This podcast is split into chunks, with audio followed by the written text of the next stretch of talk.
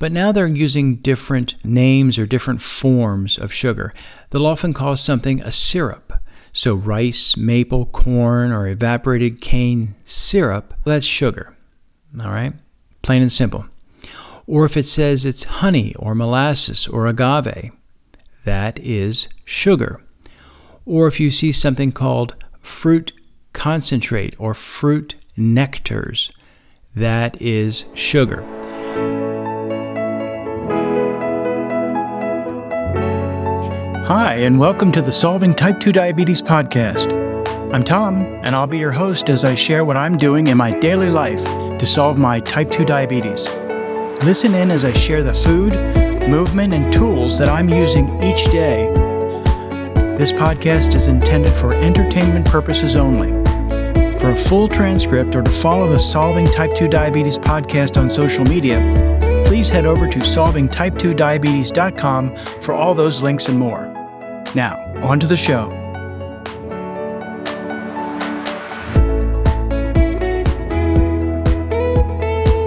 I hope you're having an absolutely fantastic week. The day this comes out, it will have been Easter the day before, so I hope that was good for you. Hope you had a great weekend. Before I get into my week too much, I would like to ask a favor of you.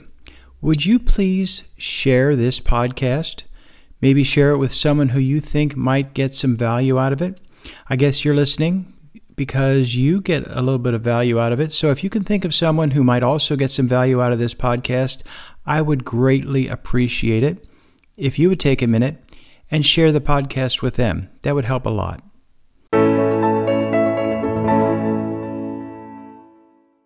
So for my week, I have been back out on the trail, my Lebanon Valley Rail Trail that I like so much for my house. Things are starting to turn green. The trees are budding out. I see little wild onion type grass coming up. Other plants are blooming. So it is definitely springtime here in Lebanon Valley area of Pennsylvania. And I've been out there every day this week and uh, my stitches are healing nicely from my little lipoma surgery area. And that's still a a little bit of a bother having to care for that twice a day. I get my stitches out here the day after this podcast comes out. So for me in real time, that's two days from now. And I am looking forward to that. I think I still have to put some of that Aquaphor on the stitch area for a few more days, even after the stitches come out. My wife has been lovingly caring for that area for the last couple weeks, and she says that it's looking really good. I haven't seen it yet, actually. It's on the back of my neck, and I, I guess I haven't bothered to take a picture or anything of it, but she said it's healing nicely. She said the surgeon did a really good job. So she said if I have any scar at all, it'll just probably be a little fine line. Even though I have that on the back of my neck, we put a little bandage on it, and that doesn't bother me to get out there and walk. So this week I've been out walking, no pain, no issues with that. We've also been prepping for Easter dinner, which in my timeline is later on today. For you listening to this, it's already occurred. And we have a couple family coming, not a whole big gang this year, but it'll still be nice. We're having ham balls, and that's a Pennsylvania Dutch thing. And I think we're having probably mashed potatoes, green beans.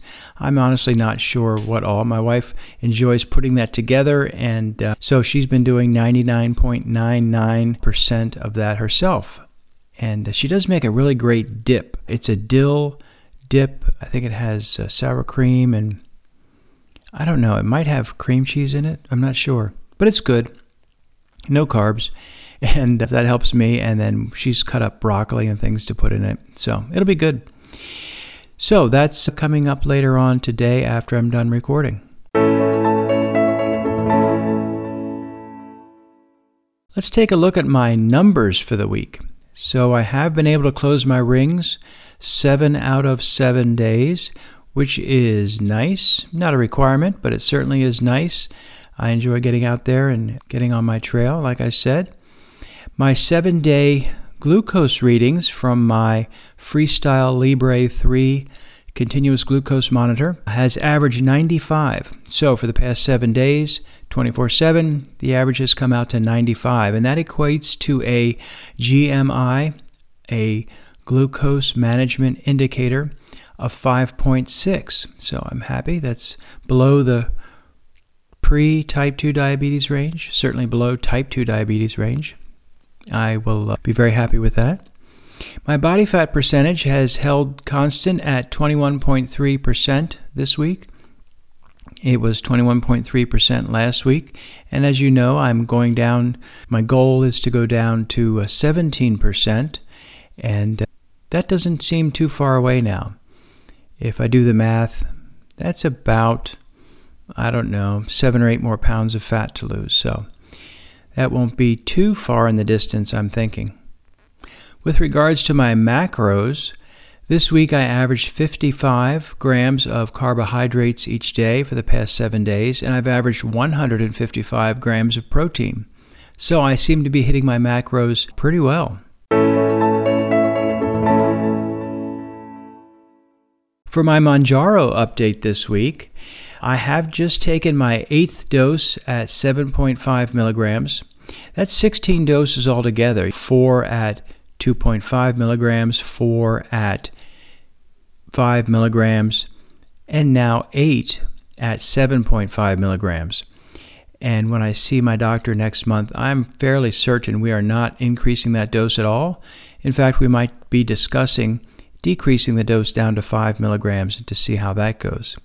And the last two doses I have taken at the seven day prescribed interval seem to have worked really well. If you remember, a couple of doses before that, I tried to spread out to 10 days. But then when I did take that subsequent dose, it hit me a little bit hard. I think because the medication level in my bloodstream probably had dipped fairly low after 10 days. And then when I hit it with a 7.5 milligram dose, um, I seem to have GI issues, things like that. But no issues this week, no issues last week, and having great A1C. So that's my goal. That's why I'm doing this. Between the Mounjaro, the Farxiga, the uh, eating I'm doing, my movement, it seems to be keeping my A1C really in a super healthy range. So I'm happy with that.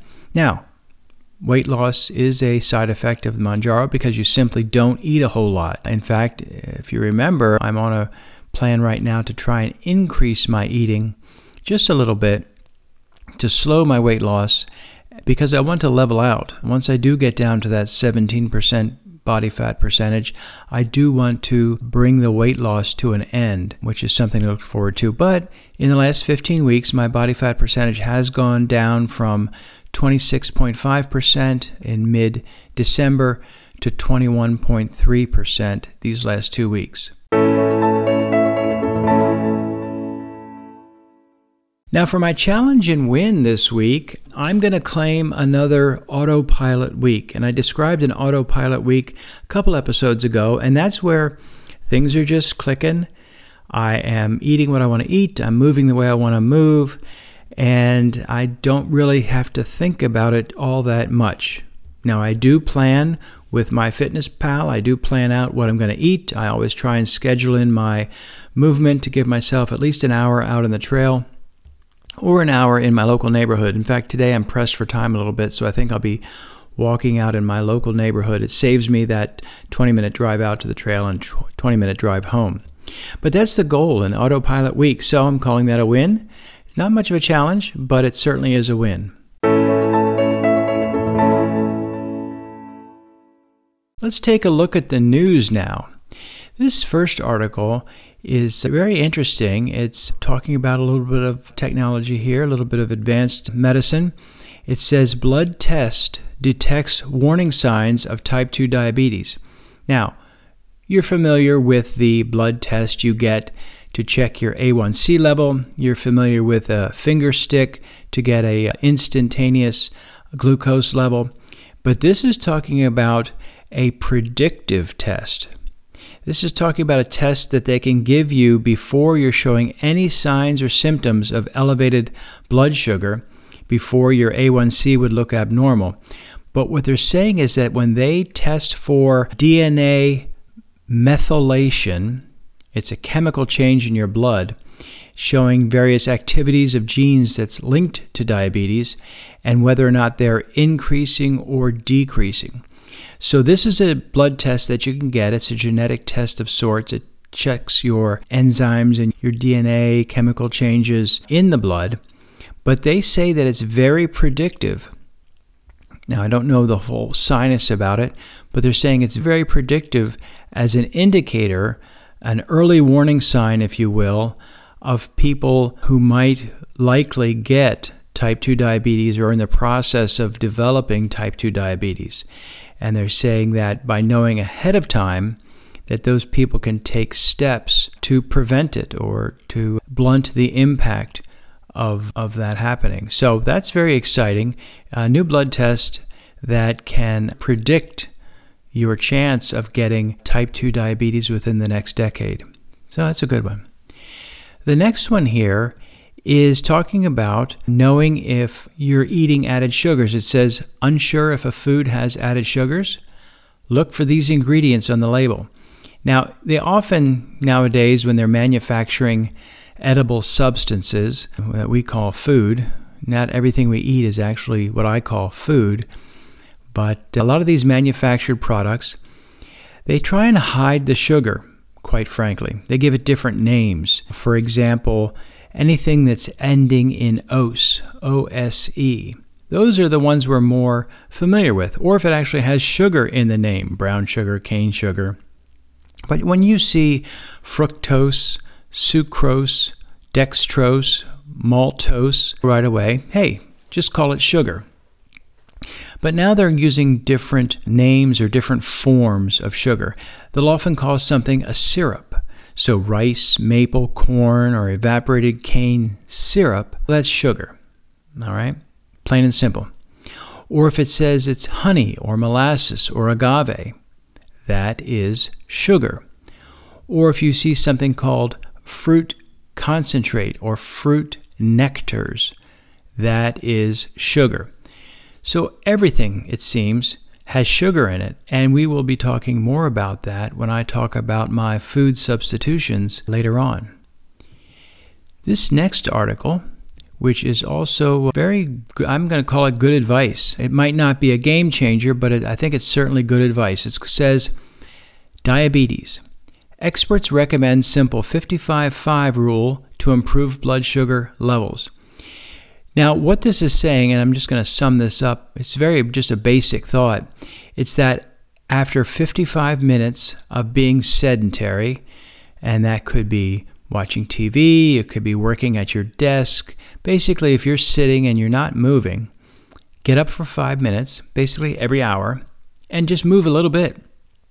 Maybe if you're working at work, you can take a walk to a coworker's desk or you can go to the uh, little snack area or coffee area maybe. Maybe don't get a snack necessarily every hour, but maybe get a glass of water or something. Just walk a little bit. But whatever it is, they're saying every hour, move a little bit for five minutes. Now, you can use a standing desk. Maybe you alternate between sitting and standing throughout the day. But this is similar to what my Apple Watch does. It will nudge my wrist just a little bit if I haven't moved yet during an hour because of my Apple Watch. I try and get at least 12 hours every day where I move part of that hour. And if I look back over my stats, I think I'm average about 14 hours a day where I'm moving a few minutes up, walking around, whatever, a few minutes out of each and every hour. Some hours I'm moving almost the entire hour, but others I might just be moving a few minutes. So this article says five minutes out of every hour. It calls it the 55 5 rule, and that's what they're recommending. So now on this last article, it says a fasting diet reduces risk markers of type 2 diabetes. Now, I certainly can't recommend a fasting diet. I'm not saying there's anything wrong with it. I just can't make that recommendation because I am not a health or nutrition professional. But the article here is saying that they've done a study over 18 months and that they have statistically shown that people who only eat it's 4 to 6 hours a day. So during a 24 hour period, they choose a particular 4 or 6 hour period and they're saying here that morning actually gives a better result. So eating in the morning, eating sometime before noon for taking a four hour window and then not eating the rest of the day. Now, that's pretty amazing. Anyway, it links to this whole study. The name of the study is long. It says Intermittent fasting plus early time restricted eating versus calorie restriction and standard care in adults at risk of type 2 diabetes. A randomized controlled trial. That came out in Nature Medicine this year. So they link to the whole study. You can look at the whole study. There's some graphs here. But it's pretty interesting here that they claim that the odds of someone getting type 2 diabetes in a randomized controlled trial is definitely reduced when they only eat a few hours during the day and it's in the morning. So I thought that was interesting. Check that out. You know, the link for that article and all the articles, they're always in the show notes. And you can get that in your podcast player. There should be a link right there to get to the show notes. And if not, head over to the website, solvingtype2diabetes.com, and you will always find all the show notes and links to all the articles. All right, let's talk about food substitutions. So, like I said, we're getting ready to have a little family dinner here today, and maybe you are as well. You certainly eat every day, so these might be interesting. Now, you're going to find that some of the things that I substitute for, you might not want to. But that's fine. I'm just sharing what works for me when I'm solving my type 2 diabetes. But for you, you might not need to make substitutions. You might make totally different substitutions. That's between you and if you have a nutritionist or a registered dietitian or your doctor, you go, you all figure out what works best for you. Now, for me, the issue is mostly carbohydrates, and I think that's true for a lot of folks with type 2 diabetes or prediabetes. It's the carbohydrates, mostly added sugars in processed foods.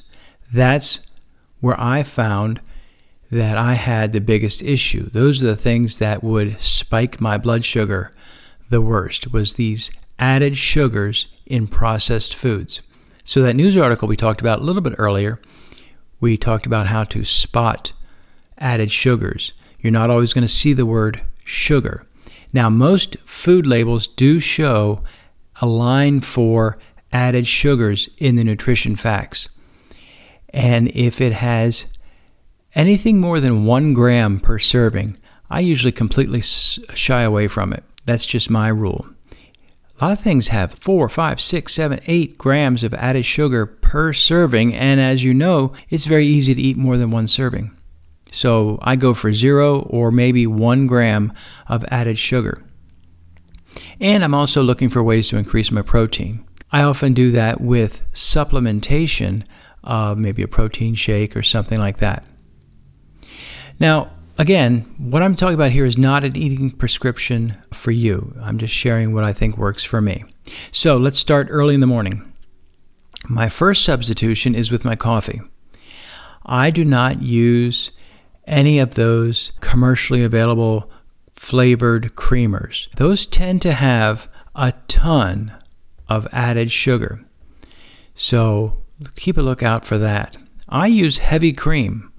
I use maybe a tablespoon of heavy cream in my cup of coffee. And even if I have two or three cups of coffee in the day, which I often do, and as a matter of fact, I'm having some coffee right now. I'll have those two or three tablespoons of heavy cream, but there's no carbs in that whatsoever. Now, I do like a little sweetness in my coffee. And I use Splenda. I put one packet of Splenda in my coffee. And I noticed that some of the diet sodas, if I get a Coke Zero or a Mountain Dew Zero, those have Splenda in them as well. And I also get what I have here. It's called, I, it's not called this, but I call it this. I call it Spritz. But it's just a water enhancer. And I get the cheap Walmart brand. It comes in a two or three ounce little bottle, and I think that has Splenda in it as well. I've even seen sweet baby pickles that have Splenda in them instead of sugar. Because if you don't know this, when you get a sweet pickle, not a kosher pickle, a sweet baby pickle or sweet pickle chips, butter pickle chips, those often have added sugar. So when I eat those, which is really rarely, but when I do, I get the jar that has the Splenda instead of the sugar. Now, You can find sugar in absolutely everything. Ketchup, for example, I will substitute mayonnaise or mustard. I'll have mayonnaise or mustard on a hamburger or on a hot dog instead of ketchup. And even a little bit of mayo with fries. Sometimes I like that uh, spicy chipotle mayonnaise because none of that has sugar in it like the ketchup does.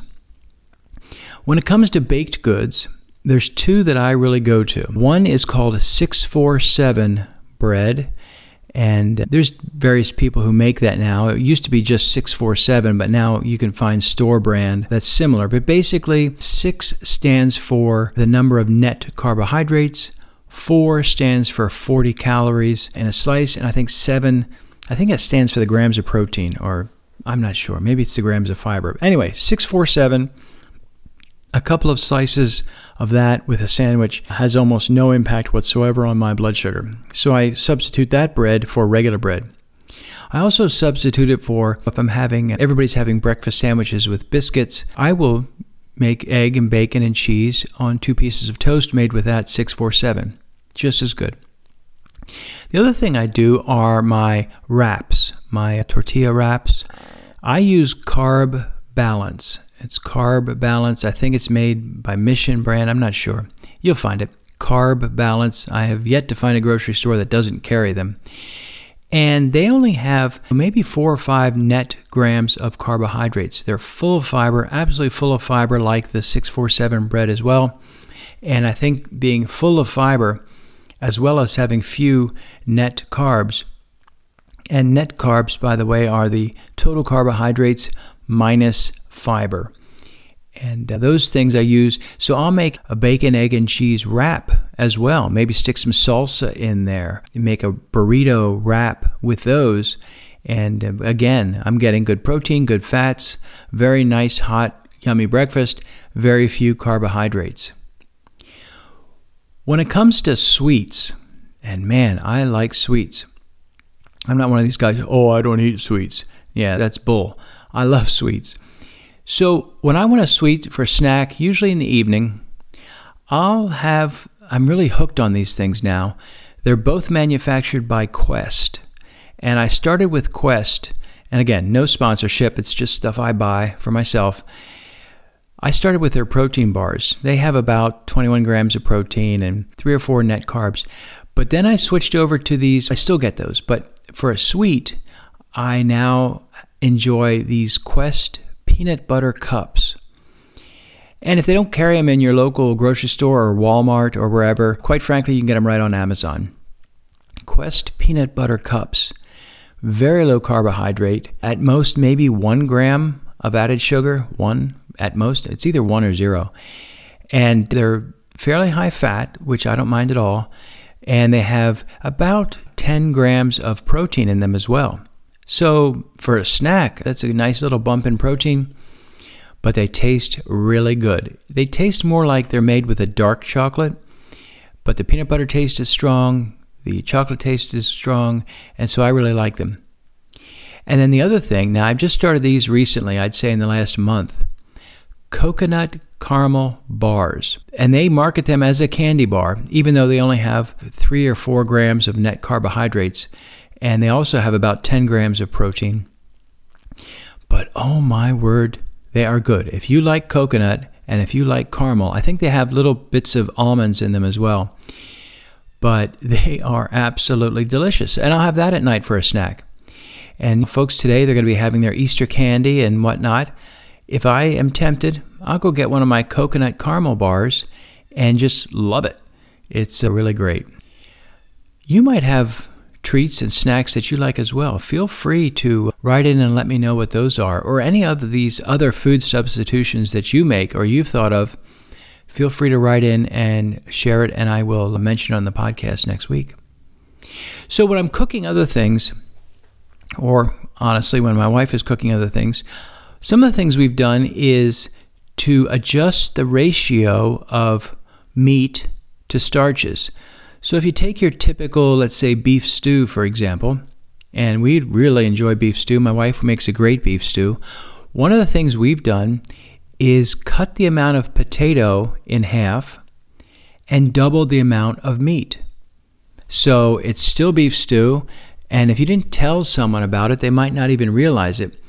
But taking a, a, a traditional recipe, it's mostly potatoes and things like that. It's cheaper, it makes it go further.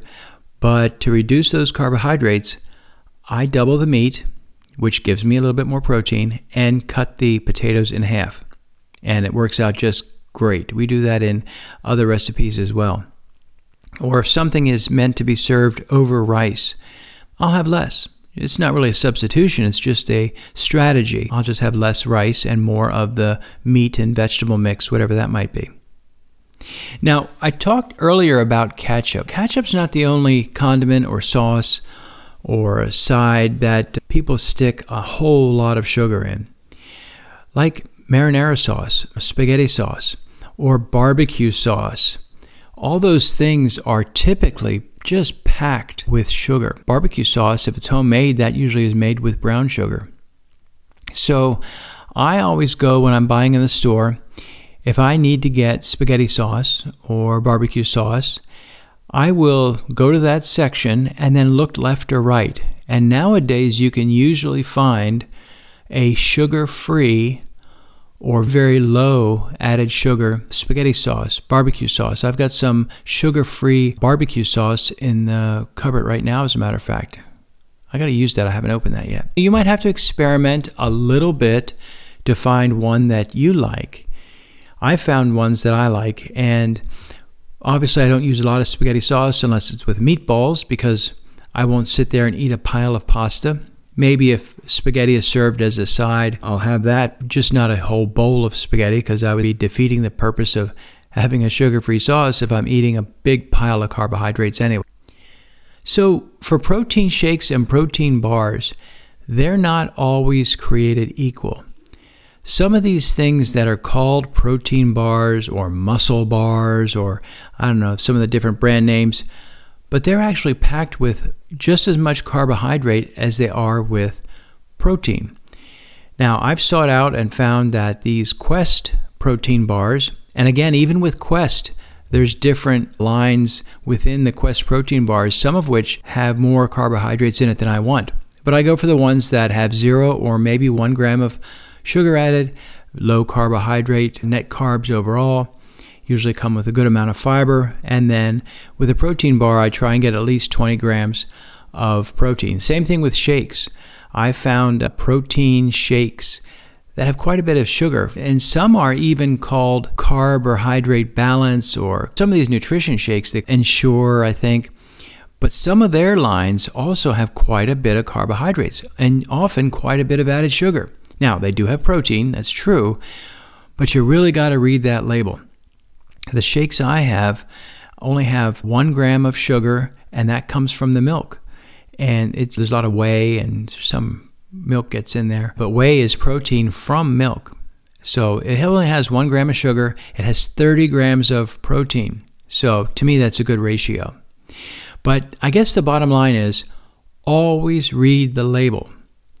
When you're shopping, Look left or right to find an alternative. Just don't go for the name brand you're always used to. Look left or right on that shelf and see if there's a version made maybe by the same manufacturer that has a whole lot fewer carbohydrates and less sugar.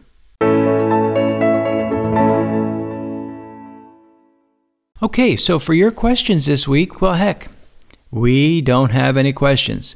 And I encourage you to uh, send in questions. Send in feedback on the podcast. Let me know that you're listening. I hope you're listening. Is anybody out there? Let me know. Go over to the website, solvingtype2diabetes.com, and click on feedback. It's really easy to do. If you're looking on your phone, click on the menu, and then that'll bring up feedback as one of the options. Another thing you could do is just send me an email. My email address is tom at solvingtype2diabetes.com. Send me an email. Give me a question, give me some feedback, let me know what food substitutions you make, something you found that you want to share, and I'll be happy to put that right on the podcast. The other thing I would like to ask, and I asked at the beginning, I'm going to ask again now. You've been listening for 30 minutes.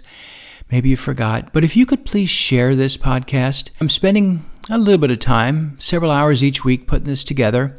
And quite frankly, and I'll be honest, I would do it even if you were the only person listening. I would still do it because it does help me too. But being the kind of person I am, if we can get it out to more people, heck, I think that'd be great. So feel free to share the podcast.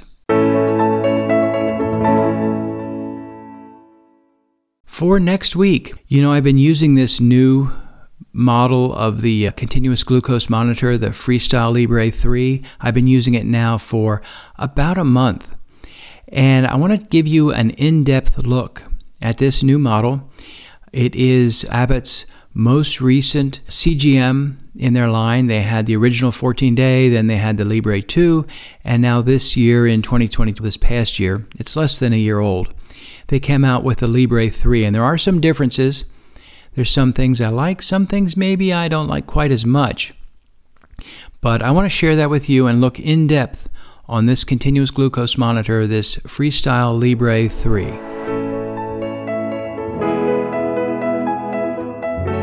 Well, that wraps up another episode of the Solving Type 2 Diabetes podcast. I hope you found it valuable. Please follow and leave a five star review as it helps other people find the podcast. By subscribing, you ensure you won't miss the next episode. You can always get a full transcript of the episode at solvingtype2diabetes.com. There, you will also find the links to leave feedback and links to follow on social media. I'm very interested in hearing from you with comments and suggestions. Thanks very much for listening. Please remember that everything I share is just from my own personal experience and should not be taken as medical or health advice. Please consult your own medical professionals. This podcast is intended for entertainment purposes only.